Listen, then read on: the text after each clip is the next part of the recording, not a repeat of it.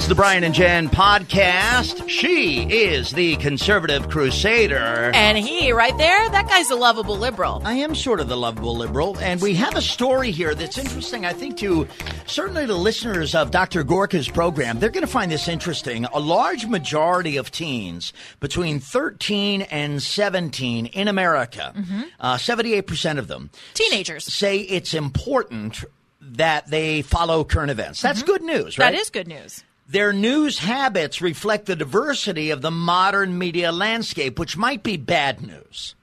Results from a common sense media survey monkey poll shows that teens get their news more frequently from social media sites. Yeah, that's uh, that's not a surprise though. Think about what they're exposed to all the time. Think about it. It's Facebook, it's Twitter, and I think YouTube. the dark horse is YouTube. They're constantly on YouTube. Nearly 3 in 10 teens, 29%, get their news from social media every day, which is so irresponsible because every two bit wacko with uh, with a with a with a dial up is that a is that a term that I should no it's a Uh, uh, that would be the AOL dial-up that you're talking about. No, it's okay. not dial-up. It's Uh, Wi-Fi. Wi-Fi right Yeah. any, any two bit wacko with Wi-Fi bring you up to the decade. can uh, ca- can post on Twitter or Facebook, and how many people believe that what they're reading on social media is actual news? Same Yeah. same can be said about our friends over at uh, State News. Uh, That's Fox News. Oh, I'm sorry. Yeah, yeah, Fox News, of course. Please. I mean, my my friend Paul, his late mom Anna, at 84, she would sit there at night, Jen,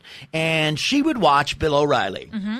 and she thought, honest to goodness, that she was like watching today's Walter Cronkite, Yeah. or, or that that day's Walter. Well, what about your friends over at the Communist News Network? I'm unfamiliar with that network. You know, CNN, fake news CNN. Oh, you mean the cable news network? Oh, oh, I'm Oh, no, sorry. I- I'm- Sometimes I get that. I get I'm, that confused. No, I'm sorry, I didn't understand what you meant. Well, Yeah. I mean, look at Don Lemon or Anderson Cooper, and really, for that matter, headlines that are run throughout the day, even when CNN's supposed to be doing hard news. They're very misleading. They take a narrative and they push them. That's what the mainstream news media is doing. So, whether or not kids are getting their, their news from social media or from the news media, they are getting a political perspective no matter what. Here's a good, uh, good piece of this story, a bright light, if you will, Jennifer, on the Brian and Jen podcast. As the data shows, news organizations are not the primary sources for most teens' knowledge of current events. While most news organizations maintain accounts on Facebook, Twitter, YouTube, and other platforms, they are still competing for attention against corporate brands influencers like celebrities and personal connections. In fact, teens are about equally likely to say they are primarily informed about a current event by a news organization, 31% saying news organizations influence them. Family, friends, and teachers, 33% say they're influenced by that group. And celebrities they follow online, 31%. Yeah, see, I don't know if getting That- your news from like Kim Kardashian or or, or dare I say, uh, uh, uh, Taylor Swift is a great idea. yeah, l- let me give you another one. Ted Nugent. Oh, I like him. Yeah, of course you do. Oh, Kid Rock, he's a pretty good news yeah, right. actually. Okay, so how about this? Chuck Woolery, How big about- fan. Yeah, Pat Sajak is another one. uh, I'd like to buy a vowel, Pat. Stop posting about climate change. Yeah, you solved this the puzzle. Is, this is why it is so important for parents of teenagers, of small kids, to be able to talk to their kids about what's going on in the news. Obviously, you can't put your kid in a bubble anymore. They are exposed to news stories by uh, uh, their friends, by social media, by their teachers in school who are trying to indoctrinate them, by all sorts of people. And so you need to sit down and have the conversation so that your kid actually knows how to form their own opinion without being influenced so much by outside sources. Jennifer Horn. Brian Whitman. What role does President Trump play in all of this? I would suggest suggest a huge one. When I I'm 47, and you're younger than that.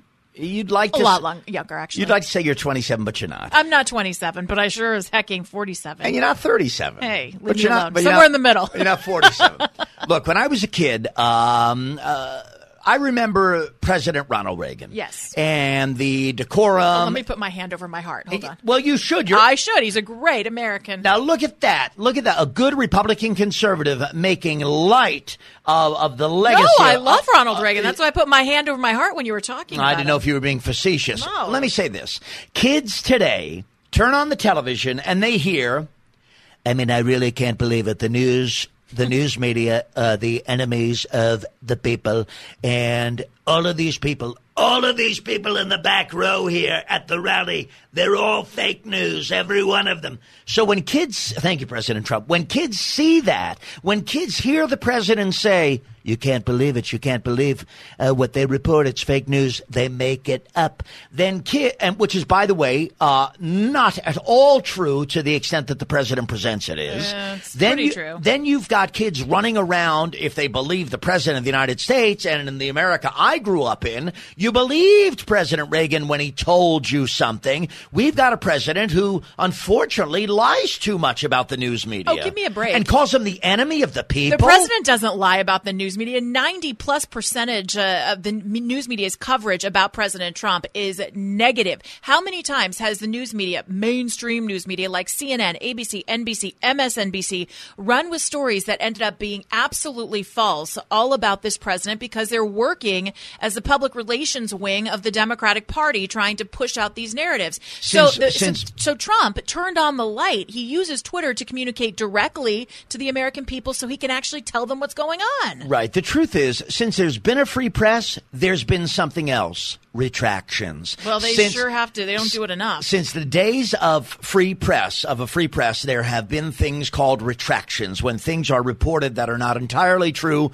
or that need some finessing, so to speak. Mm. They get out there and they print a retraction. I would like more retractions, actually. He mean, deserves more retractions. But I got to ask you this question. what about the retraction from you, Mr. President, that the previous president was born in Kenya? You're going to retract that? Go ahead. I'm sorry. Got do I have to remind you that that was started by Hillary Clinton? I got angry. Go Okay. ahead. Uh, But I do want to ask you this question because, you know, obviously when we talk about kids these days, we think about our childhood. Yeah, right. So we didn't have social media. We didn't have Facebook and Twitter. We didn't even have AOL and MySpace, right? Nothing. I was. I had a bicycle. Yeah. So If I was lucky. I thought it was kind of interesting. It, like the question is, how did you get your news, and what was like the biggest story of your childhood that sticks out in your memory? My answer is easy. I, uh, t- uh, uh, two answers. How did I get my news? Yeah. I delivered for seven years every afternoon, and on Sunday it was a morning edition, but seven days a week. I delivered the Staten Island Advance. I'm from Staten Island, New York. That was the paper of record on Staten Island. I have 45 customers. Every day I'm holding the paper and inevitably reading certainly at least the front page, all the stories as I'm going about delivering the papers. That's cool. And the news story that sticks in my mind more than any other is uh, 1986, uh, January, the crash of the Space Shuttle Challenger and the and the Yeah. affection of President Reagan and First Lady Nancy Reagan uh, coming together, a nation grieving, coming together behind a president and his wife who were not afraid to show that they were also grieving. And listen to you admitting to being a typical liberal, reading other people's newspapers. You're supposed to be delivering them. How dare you, Jennifer? And then you were reading the paper on the job. Oh, get you were probably Oh. demanding more money too, right? Yeah, you're right. All right, so ask me. I- Come I, on. I called the shop steward. Okay, how did you get your news, little Susie Sunshine, when you were a kid? And what's the number one story from your childhood that you remember? Okay, so the Challenger was huge. Obviously, that was a big one. I was in fourth grade when that happened. But I would say the biggest one that had the most impact on my life, still to this day, was a local story in Los Angeles um, from the Night Stalker. Richard Ramirez was a serial killer, Oh. Yeah, sure. Right. And as a kid, I think I was in like first grade, perhaps, when he was out there on the loose. And it was such a big deal in LA that when we'd come home after dark, I'd actually make my mom open the door. So I'd like dash into the house because I was so afraid of this guy. He used to hit yellow houses. I still don't want a yellow house. And we'd get the news watching the local newscast. I mean, it was my parents and my grandparents where I spent most of my time.